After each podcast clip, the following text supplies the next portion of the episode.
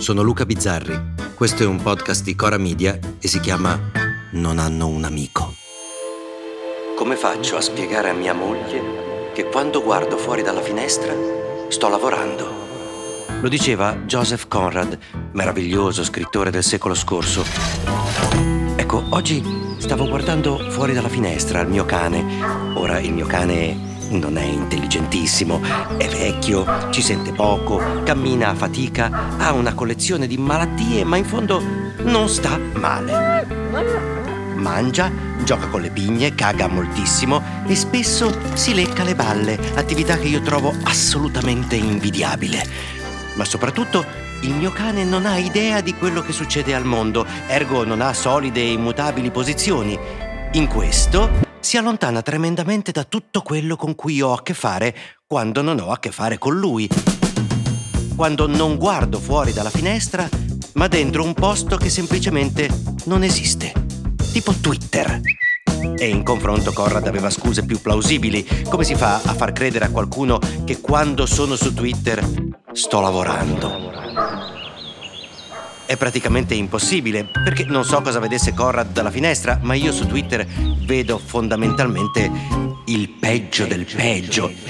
Per farvi capire, Twitter è un posto frequentato da gente così imbecille, tipo me, che se fai una battuta, alla fine devi scrivere hashtag si scherza, perché se no, se non lo scrivi, la maggioranza non capirà non la battuta, ma proprio che quella è una battuta. È come se Conrad avesse abitato di fianco alla discarica di Malagrotta. Oh. Ecco, su Twitter non vedo sogni, ma solide realtà. Molto solide, solidissime.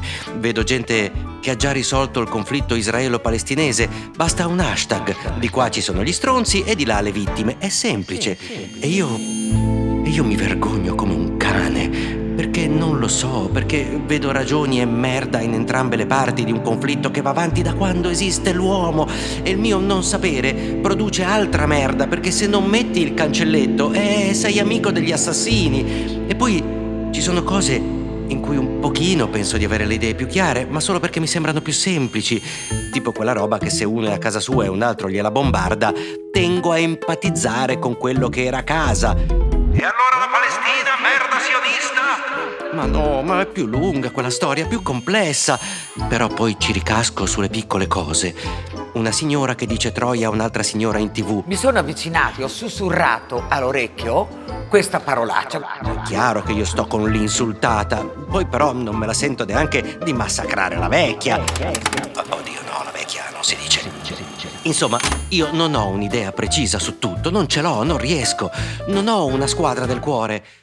Ecco, per esempio, ecco, io quella lì sì, ce l'ho. Ma è pure la squadra che detesto di più al mondo, perché il loro essere scarsi è superiore al mio fanatismo, al mio tifo. Purtroppo la Serie B per il Genoa. Parola orribile, infatti è il nome di una malattia.